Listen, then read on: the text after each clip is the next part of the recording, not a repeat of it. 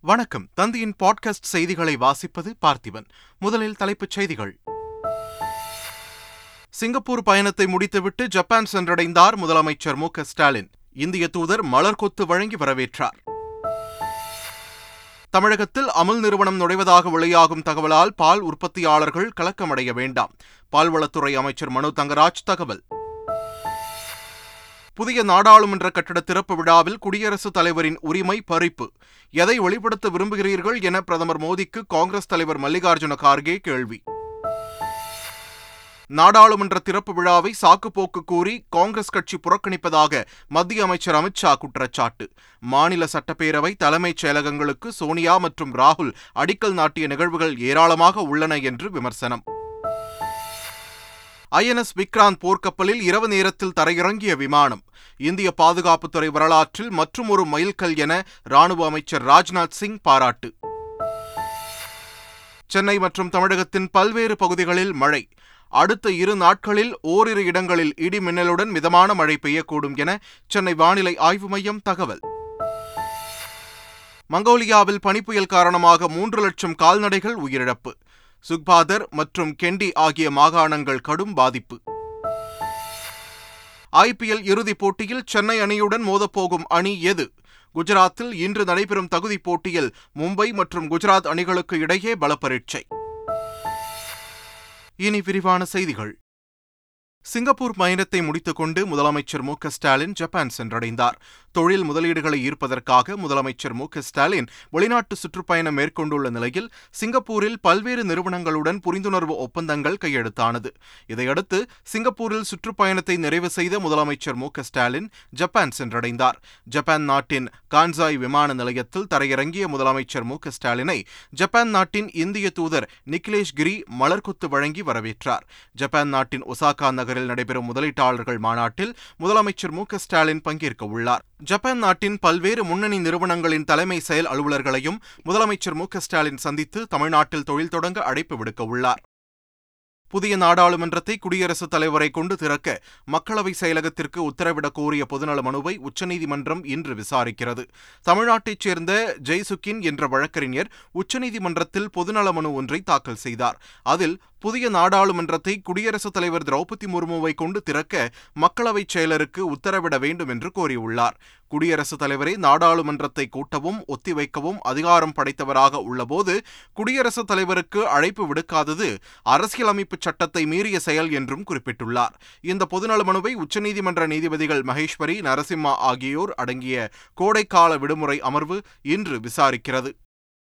புதிய நாடாளுமன்றம் கட்டட திறப்பு விழா தொடர்பாக பிரதமர் மோடிக்கு காங்கிரஸ் தலைவர் மல்லிகார்ஜுன கார்கே கேள்வி எழுப்பியுள்ளார். அவர் வெளியிட்டுள்ள டுவிட்டர் பதிவில் நாடாளுமன்றம் மக்களால் நிறுவப்பட்ட ஜனநாயக கோவில் என்றும் குடியரசுத் தலைவர் அலுவலகம் நாடாளுமன்றத்தின் முதல் பகுதியாகும் என்றும் குறிப்பிட்டுள்ளார். இந்த அரசாங்கத்தின் ஆணவம் நாடாளுமன்ற அமைப்பை அழித்துவிட்டதாகவும் அவர் குற்றம் சாட்டியுள்ளார். நாடாளுமன்ற கட்டடத்தை திறப்பதற்கான குடியரசுத் தலைவரின் உரிமையை பறிப்பதன் மூலம் எதை வெளிப்படுத்த விரும்புகிறீர்கள் என்பதை நூற்று நாற்பது கோடி இந்தியர்கள் அறிய விரும்புவதாக மல்லிகார்ஜுன கார்கே கேள்வி எழுப்பியுள்ளார். இதனிடையே நாடாளுமன்றத்தை பிரதமர் திறக்க எதிர்ப்பு தெரிவித்து நாடு முழுவதும் ஆதிவாசிகள் இன்று போராட்டம் நடத்துகின்றனர். சத்தீஸ்கரில் புதிய தலைமைச் செயலகம் கட்டப்பட்டபோது திறப்பு விழாவில் ஆளுநரை அழைக்காதது ஏன் என்று மத்திய நிதியமைச்சர் நிர்மலா சீதாராமன் கேள்வி எழுப்பினார். சத்தீஸ்கர்ல அசம்பிளி புதுசாக கட்டினாங்க. செக்ரட்டேரியட் புதுசாக கட்டினாங்க. அதுக்கு திருமதி சோனியா காந்தி அவர்கள் போய் அதை திறந்து வச்சாங்க. அது அந்த மாநிலத்தில் தேர்ந்தெடுக்கப்பட்ட எம்எல்ஏக்கள் உட்கார்ந்து அவங்க மாநிலத்துக்கு தேவையான விஷயங்களை பற்றி சர்ச்சிச்சு எல்லாம் பண்ணக்கூடிய அந்த அவை. அதற்கு தலைவர் அந்த நீங்கள் சொல்கிற அதே வியாக்கியானத்தில் போனீங்கன்னா அதுக்கு தலைவர் சத்தீஸ்கர் கவர்னர் இல்லைங்களா? கவர்னர் போய் ஓப்பன் பண்ணீங்க திருமதி சோனியா காந்தி போய் சத்தீஸ்கரில் திறந்தாங்க. புதிய நாடாளுமன்ற கட்டடம் திறப்பு விழாவுக்கு குடியரசுத் தலைவர் துணை குடியரசுத் தலைவரை அழைக்காததற்கான காரணங்களை விளக்கினால் விழாவில் பங்கேற்பது குறித்து பரிசீலிக்கலாம் என்று விடுதலை சிறுத்தைகள் கட்சித் தலைவர் தொல் திருமாவளவன் தெரிவித்துள்ளார். அனைத்து கட்சிகளும் மனநிலையை மாற்றிக்கொண்டு விழாவில் பங்கேற்க வேண்டும் என மத்திய அமைச்சர் நிர்மலா சீதாராமன் விடுத்த கோரிக்கை குறித்து செய்தியாளர்கள் எழுப்பிய கேள்விக்கு அவர் இவ்வாறு பதிலளித்தார். குடியரசுத் தலைவரை ஏன் அழைக்கவில்லை? குடியரசு துணைத் தலைவரை ஏன் அழைக்கவில்லை? என்பதற்கான காரணங்களை விளக்க வேண்டும். மே இருபத்தெட்டாம் நாளை தேர்வு செய்ததற்கான பின்னணி என்ன என்பதையும் விளக்க வேண்டும். அவ்வாறு விளக்கினால் இதில் எந்த உள்நோக்கமும் இல்லை என்று உறுதிப்படுத்தினால் இந்த அழைப்பை நாம் பரிசீலிக்க முடியும். தமிழகத்தில் கருணாநிதி ஆட்சியில் புதிய தலைமைச் செயலகத்தை அன்றைய பிரதமர் மன்மோகன் சிங் திறந்தது சரியென்றால் தற்போது நாடாளுமன்ற கட்டடத்தை பிரதமர் மோடி திறப்பதும் சரியே என்று தெலங்கானா மாநில ஆளுநர் தமிழிசை சவுந்தரராஜன் தெரிவித்துள்ளார். தமிழகத்தில் மரியாதைக்குரிய கலைஞர் இருக்கும் பொழுது மன்மோகன் சிங் வந்து இங்கே நம்மளோட இந்த புதிய இப்பொழுது பல்நோக்கு மருத்துவமனையாக இருக்கின்ற கட்டடத்தை திறந்தார்கள். யார் திறந்தா? எப்பொழுது ஆளுநர் அழைக்கப்பட்டார்களா? ஆனால் அதே கட்சி இன்றைக்கு குடியரசுத் தலைவர் அழைக்கப்படவில்லை என்று சொல்கிறார்கள். நாங்க கேட்கும்போது நான் தெலுங்கானாவில் கேட்கும்போது மக்களால் தேர்ந்தெடுக்கப்பட்டவர்களுக்குத்தான் முக்கியம் முக்கியத்துவம். அதனால் நாங்கள் இந்த நடைமுறையை மேற்கொள்கிறோம் என்று சொன்னார்கள். அப்போ அவங்க இடத்துல ஒரு விதமாகவும் மற்ற நேரத்தில் ஒரு விதமாகவும் சொல்வது அவர்கள் அவர்களின் வாதம் சரியாக இருந்தது என்றால் மக்களால் தேர்ந்தெடுக்கப்பட்ட பிரதமர் அவர்தான் திறக்க வேண்டும் என்று அவர்கள் மாநிலத்தில் சொன்ன விவாதத்தை நாங்கள் முன்வைக்கிறேன். நிகழ்காலத்திற்கு ஏற்ப அரசு அமைப்புகள் தங்களை தாங்களே மாற்றிக்கொள்ள வேண்டும் என்று பிரதமர் நரேந்திர மோடி தெரிவித்துள்ளார். அசாம் மாநிலத்தில் வேலைவாய்ப்பு முகாம் திட்டத்தின் கீழ் பல்வேறு அரசு துறைகளில் சுமார் நாற்பத்தையாயிரம் பேருக்கு பணி நியமன ஆணைகள் வழங்கப்பட்டன. இந்த நிகழ்வில் காணொலி காட்சி வாயிலாக கலந்து கொண்டு பேசிய பிரதமர் மோடி தற்போது அனைத்து நடைமுறையும் எளிமையாக்கப்பட்டிருப்பதாக தெரிவித்தார். அடுத்த இருபத்தைந்து ஆண்டு காலம் சேவை காலம் என்ற முறையில் மிக முக்கியமானது என்றும் பிரதமர் நரேந்திர மோடி குறிப்பிட்டார். மூன்றாவது முறையாக நரேந்திர மோடியே நாட்டின் பிரதமராக பதவியேற்பார் என்று உள்துறை அமைச்சர் அமித்ஷா தெரிவித்துள்ளார். அசாம் மாநிலம் கவுஹாத்தியில் நடைபெற்ற பொதுக்கூட்டத்தில் பேசிய அவர் அடுத்த ஆண்டு நடைபெறவுள்ள நாடாளுமன்ற தேர்தலில் முன்னூறு இடங்களில் பாஜக வெற்றி பெறும் என்றார். பெரும்பான்மை பலத்தோடு மூன்றாவது முறையாக நரேந்திர மோடியே பிரதமராவார் என உறுதிபட அவர் தெரிவித்தார். காங்கிரசிடம் எதிர்மறையான அணுகுமுறை உள்ளதாக கூறிய அமித்ஷா புதிய நாடாளுமன்ற கட்டடத்தை குடியரசுத் தலைவரே திறந்து வைக்க வேண்டும் என்று சாக்குப்போக்கு கூறி புறக்கணித்து அரசியல் செய்வதாக விமர்சித்தார். காங்கிரஸ் மற்றும் எதிர்க்கட்சிகள் ஆளும் மாநிலங்களில் புதிய சட்டமன்ற கட்டடங்களுக்கு அந்தந்த மாநில ஆளுநர்களுக்கு பதிலாக அந்தந்த மாநில முதல்வர்கள் மற்றும் காங்கிரஸ் தலைவர்களான சோனியா மற்றும் ராகுல் காந்தி ஆகியோர் அடிக்கல் நாட்டிய நிகழ்வுகள் உள்ளன என்றும் அமித்ஷா கூறினார்.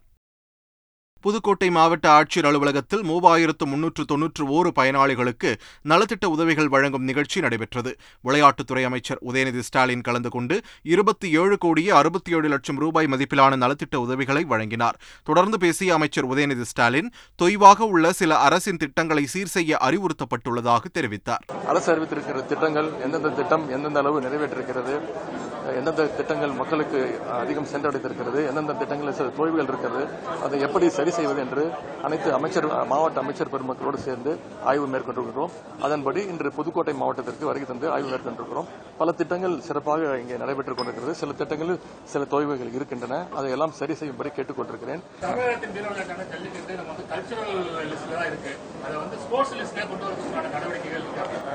மாண்புமிகு அமைச்சரோட பேசி முதலமைச்சரோட பேசி அறிவிக்கப்படும். தமிழகத்தில் அமுல் நிறுவனம் நுழைவதாக வெளியாகும் செய்திகளால் பால் உற்பத்தியாளர்கள் கலக்கமடைய வேண்டிய தேவை இல்லை என்று பால்வளத்துறை அமைச்சர் மனு தங்கராஜ் தெரிவித்துள்ளார். எனவே இதை பற்றி யாரும் அச்சப்படவோ அல்லது இது வந்து இதில் இது ஒரு நமக்கு பெரிய பாதிப்பு எடுத்துன்னு பயப்பட அவசியம் இல்லை. நம்ம ரெண்டு வழியிலும் முயற்சிகள் எடுக்கிறோம் ஒன்று நம்முடைய மாண்பு முதல்வர்கள் கூறியிருப்பது வந்து நம்முடைய பால் உற்பத்தி பகுதி அந்த மில்க் ஷாடோ ஏரியாஸ்.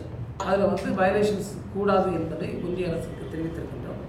மறுபக்கத்தில் ஆவின் வந்து ஒரு ஒரு பெரிய காம்படிட்டிவ் நிறுவனமாக ஒரு தரத்திலையும் சேவையிலையும் விலையிலையும் அது வந்து ஒரு நல்ல ஒரு நல்ல காம்படிட்டிவ் நிறுவனமாக வருவதற்கான அனைத்து முயற்சிகளையும் நாங்கள் மேற்கொண்டு இந்தியாவில் ஐஎன்எஸ் விக்ராந்த் விமானம் தாங்கி போர்க்கப்பலில் முதல் முறையாக போர் விமானம் இரவில் தரையிறங்கி அசத்தியிருக்கிறது. இருபத்து மூவாயிரம் கோடியில் முதல் முதலாக முற்றிலும் உள்நாட்டில் கட்டப்பட்டுள்ள இந்த போர்க்கப்பல் கடந்த ஆண்டு செப்டம்பர் மாதம் நாட்டுக்கு அர்ப்பணிக்கப்பட்டுள்ளது. நேற்று முன்தினம் இந்த போர்க்கப்பல் அரபிக்கடலில் பயணம் செய்து கொண்டிருந்தது. அப்போது அந்த கப்பலில் முதல் முறையாக மிக் டுவெண்ட்டி நைன் கே போர் விமானம் இரவு நேரத்தில் தரையிறங்கும் சோதனை வெற்றிகரமாக நடந்தேறியிருக்கிறது. இந்த சாதனைக்காக பாதுகாப்புத்துறை அமைச்சர் ராஜ் ராஜ்நாத் சிங் பாராட்டு தெரிவித்துள்ளார். அவர் ட்விட்டரில் வெளியிட்டுள்ள பதிவில் ஐஎன்எஸ் விக்ராந்த் விமானம் தாங்கி போர்க்கப்பலில் மிக் டுவெண்டி நைன் கே போர் விமானத்தை முதல் முறையாக தரையிறக்கும் சோதனையை வெற்றிகரமாக நடத்தியதற்காக இந்திய கடற்படைக்கு பாராட்டுகள் என்றும் தெரிவித்துள்ளார். சென்னை புறநகர் பகுதிகளில் திடீரென சூறைக்காற்றுடன் கனமழை கொட்டி தீர்த்தது தாம்பரம் பெருங்களத்தூர் முடிச்சூர் குரோம்பேட்டை உள்ளிட்ட இடங்களில் ஒரு மணி நேரத்திற்கும் மேலாக கனமழை பெய்தது. பெரும் சூறைக்காற்றுடன் பெய்த இந்த கனமழையால் சில இடங்களில் மரங்கள் முறிந்து விழுந்தன. பெருங்களத்தூரில் மின்சார கம்பிகளில் மின்சாரம் முறிந்து விழுந்ததால் மின் இணைப்பு துண்டிக்கப்பட்டது. இதனால் சுமார் ஐந்து மணி நேரத்திற்கு மேலாக மின் விநியோகம் தடைபட்டதால் பொதுமக்கள் கடும் அவதி அடைந்தனர். செங்கல்பட்டு மாவட்டம் கூடுவாஞ்சேரி மற்றும் சுற்றுவட்டார பகுதிகளில் கனமழை பெய்தது. பெருமாட்டு நல்லூர் நெல்லிக்குப்பம் சாலை ஊரப்பாக்கம் கிளாம்பாக்கம் உள்ளிட்ட பகுதிகளில் பலத்த காற்றுடன் கனமழை கொட்டி தீர்த்தது. இதேபோல் திருப்பத்தூர் மாவட்டம் வாணியம்பாடியை சுற்றியுள்ள கிராமங்களான ஆலங்காயம் நிம்மியம்பட்டு வெள்ளக்குட்டை உள்ளிட்ட பகுதிகளில் கனமழை பெய்தது. சேலம் மாவட்டம் எடப்பாடி ஒன்றிய பகுதிகளில் இடி மின்னலுடன் கனமழை பெய்தது. பூலாம்பட்டி நெடுங்குளம் சிலுவம்பாளையம் கோனேரிப்பட்டி சித்தூர் மற்றும் சுற்றுவட்டார பகுதிகளில் கனமழை பெய்தது. டெல்லி உள்ளிட்ட வடமாநிலங்களில் பலத்த காற்றுடன் மழை வெளுத்து வாங்கியது. இதேபோல் ஹரியானா மாநிலம் அம்பாலாவிலும் பலத்த காற்று இடி மின்னலுடன் கூடிய மழை பெய்தது. இதனிடையே தமிழ்நாடு புதுச்சேரி மற்றும் காரைக்கால் பகுதிகளில் அடுத்த இரு நாட்களில் ஓரிரு இடங்களில் இடி மின்னலுடன் லேசானது முதல் மிதமான மழை பெய்யக்கூடும் என்றும் சென்னை வானிலை ஆய்வு மையம் தெரிவித்துள்ளது. மங்கோலியாவில் பனிப்புயல் காரணமாக மூன்று லட்சம் கால்நடைகள் உயிரிழந்தன. கிழக்காசிய நாடான மங்கோலியாவில் புதிய காற்றுடன் கூடிய கனமழை பெய்தது. இதில் சுக்பாதர் மற்றும் கெண்டி ஆகிய மாகாணங்கள் கடுமையாக பாதிக்கப்பட்டன. இதனால் பெய்த கனமழையில் அங்கு ஏராளமான மரங்கள் மற்றும் மின்கம்பங்கள் முறிந்து விழுந்து போக்குவரத்து பாதிப்பு ஏற்பட்டது. மேலும் மின்சாரம் இல்லாததால் பல நகரங்கள் இருளில் மூழ்கின. இதற்கிடையே கால்நடை மேய்க்கச் சென்ற நூற்று முப்பதுக்கும் மேற்பட்டோர் மாயமானதாக தகவல் வந்தது. அதன் பேரில் மீட்புப் படையினர் அங்கு விரைந்து சென்று மீட்பு பணியில் ஈடுபட்டனர். இதில் நூற்று இருபத்து ஐந்து பேர் இதுவரை உயிருடன் மீட்கப்பட்டுள்ளதாகவும் இரண்டு பேர் இறந்துள்ளதாகவும் அதிகாரிகள் தெரிவித்தனர். அதேபோல் சுமார் இரண்டு புள்ளி ஒன்பது பூஜ்ஜியம் லட்சம் கால்நடைகள் பலியாகியுள்ளதாக அந்நாட்டின் ஊடகங்கள் தெரிவித்துள்ளன தொடர்ந்து அங்கு மீட்பு பணி நடைபெற்று வருவதாக அதிகாரிகள் தெரிவித்தனர். பாகிஸ்தானில் ராணுவம் நடத்திய தாக்குதலில் ஆறு பயங்கரவாதிகள் உயிரிழந்தனர். ஆப்கானிஸ்தான் எல்லையோரம் அமைந்துள்ள கோட் அசாம் பகுதியில் ராணுவத்தினர் பாதுகாப்பு பணியில் ஈடுபட்டிருந்தனர். அப்போது பயங்கரவாதிகள் நடத்திய தற்கொலை தாக்குதலில் மூன்று ராணுவ வீரர்கள் உட்பட நான்கு பேர் உயிரிழந்தனர். இதையடுத்து பயங்கரவாதிகளுக்கும் ராணுவ வீரர்களுக்கும் இடையே மோதல் நடைபெற்றது. இந்த மோதலில் ஆறு பயங்கரவாதிகளை ராணுவத்தினர் சுட்டுக் கொன்றனர். பின்னர் அங்கிருந்து வெடிகுண்டுகள் துப்பாக்கி உள்ளிட்ட பல ஆயுதங்கள் கைப்பற்றப்பட்டதாக அதிகாரிகள் தெரிவித்தனர். யோகா களரி போன்ற இந்தியாவின் பாரம்பரிய விளையாட்டுகளுக்கு கேலோ இந்தியா விளையாட்டுப் போட்டிகள் புதுப்பிக்கப்பட்ட ஆற்றலை வழங்கியுள்ளது என்று பிரதமர் நரேந்திர மோடி தெரிவித்துள்ளார். உத்தரப்பிரதேச மாநிலத்தில் நடைபெறும் மூன்றாவது கேலோ இந்தியா பல்கலைக்கழக விளையாட்டுப் போட்டிகளை பிரதமர் நரேந்திர மோடி காணொலி காட்சி வாயிலாக கலந்து கொண்டு தொடங்கி வைத்தார். கேலோ இந்தியா விளையாட்டுப் போட்டிகளை தொடங்கி வைத்து உரையாற்றிய பிரதமர் மோடி கடந்த ஒன்பது ஆண்டுகளில் விளையாட்டுக்கான புதிய யுகம் இந்தியாவில் துவங்கியிருப்பதாக தெரிவித்தார். யோகா களரி பயிற்சி மல்லக்கம்பா போன்ற இந்தியாவின் பாரம்பரிய விளையாட்டுகளுக்கு கேலோ இந்தியா விளையாட்டுப் போட்டிகள் புதுப்பிக்கப்பட்ட ஆற்றலை வழங்கியிருப்பதாக கூறினார். ஐபிஎல் தொடரின் இரண்டாவது தகுதிச் சுற்று ஆட்டத்தில் மும்பை மற்றும் குஜராத் அணிகள் இன்று மோதுகின்றன. இரு அணிகளும் மோதும் போட்டி அகமதாபாத்தில் உள்ள நரேந்திர மோடி மைதானத்தில் இரவு ஏழு முப்பது மணிக்கு தொடங்க உள்ளது. இன்றைய போட்டியில் வெல்லும் அணி நாளை மறுதினம் நடைபெறும் இறுதிப் போட்டியில் சென்னை அணியை எதிர்கொள்ள உள்ளது குறிப்பிடத்தக்கது. மீண்டும் தலைப்புச் செய்திகள். சிங்கப்பூர் பயணத்தை முடித்துவிட்டு ஜப்பான் சென்றடைந்தார் முதலமைச்சர் மு ஸ்டாலின். இந்திய தூதர் மலர் கொத்து வழங்கி வரவேற்றார். தமிழகத்தில் அமுல் நிறுவனம் நுழைவதாக வெளியாகும் தகவலால் பால் உற்பத்தியாளர்கள் கலக்கமடைய வேண்டாம். பால்வளத்துறை அமைச்சர் மனு தங்கராஜ் தகவல். புதிய நாடாளுமன்ற கட்டட திறப்பு விழாவில் குடியரசுத் தலைவரின் உரிமை பறிப்பு. எதை வெளிப்படுத்த விரும்புகிறீர்கள் என பிரதமர் மோடிக்கு காங்கிரஸ் தலைவர் மல்லிகார்ஜுன கார்கே கேள்வி. நாடாளுமன்ற திறப்பு விழாவை சாக்குப்போக்கு கூறி காங்கிரஸ் கட்சி புறக்கணிப்பதாக மத்திய அமைச்சர் அமித்ஷா குற்றச்சாட்டு. மாநில சட்டப்பேரவை தலைமைச் செயலகங்களுக்கு சோனியா மற்றும் ராகுல் அடிக்கல் நாட்டிய நிகழ்வுகள் ஏராளமாக உள்ளன என்று விமர்சனம். ஐஎன்எஸ் விக்ராந்த் போர்க்கப்பலில் இரவு நேரத்தில் தரையிறங்கிய விமானம். இந்திய பாதுகாப்புத்துறை வரலாற்றில் மற்றும் ஒரு மைல்கல் என ராணுவ அமைச்சர் ராஜ்நாத் சிங் பாராட்டு. சென்னை மற்றும் தமிழகத்தின் பல்வேறு பகுதிகளில் மழை. அடுத்த இரு நாட்களில் ஓரிரு இடங்களில் இடி மின்னலுடன் மிதமான மழை பெய்யக்கூடும் என சென்னை வானிலை ஆய்வு மையம் தகவல். மங்கோலியாவில் பனிப்புயல் காரணமாக மூன்று லட்சம் கால்நடைகள் உயிரிழப்பு. சுக்பாதர் மற்றும் கெண்டி ஆகிய மாகாணங்கள் கடும் பாதிப்பு. ஐபிஎல் இறுதிப் போட்டியில் சென்னை அணியுடன் மோதப்போகும் அணி எது?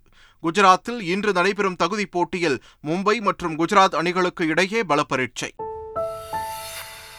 இத்துடன் தந்தையின் பாட்காஸ்ட் செய்திகள் நிறைவு பெறுகின்றன. வணக்கம்.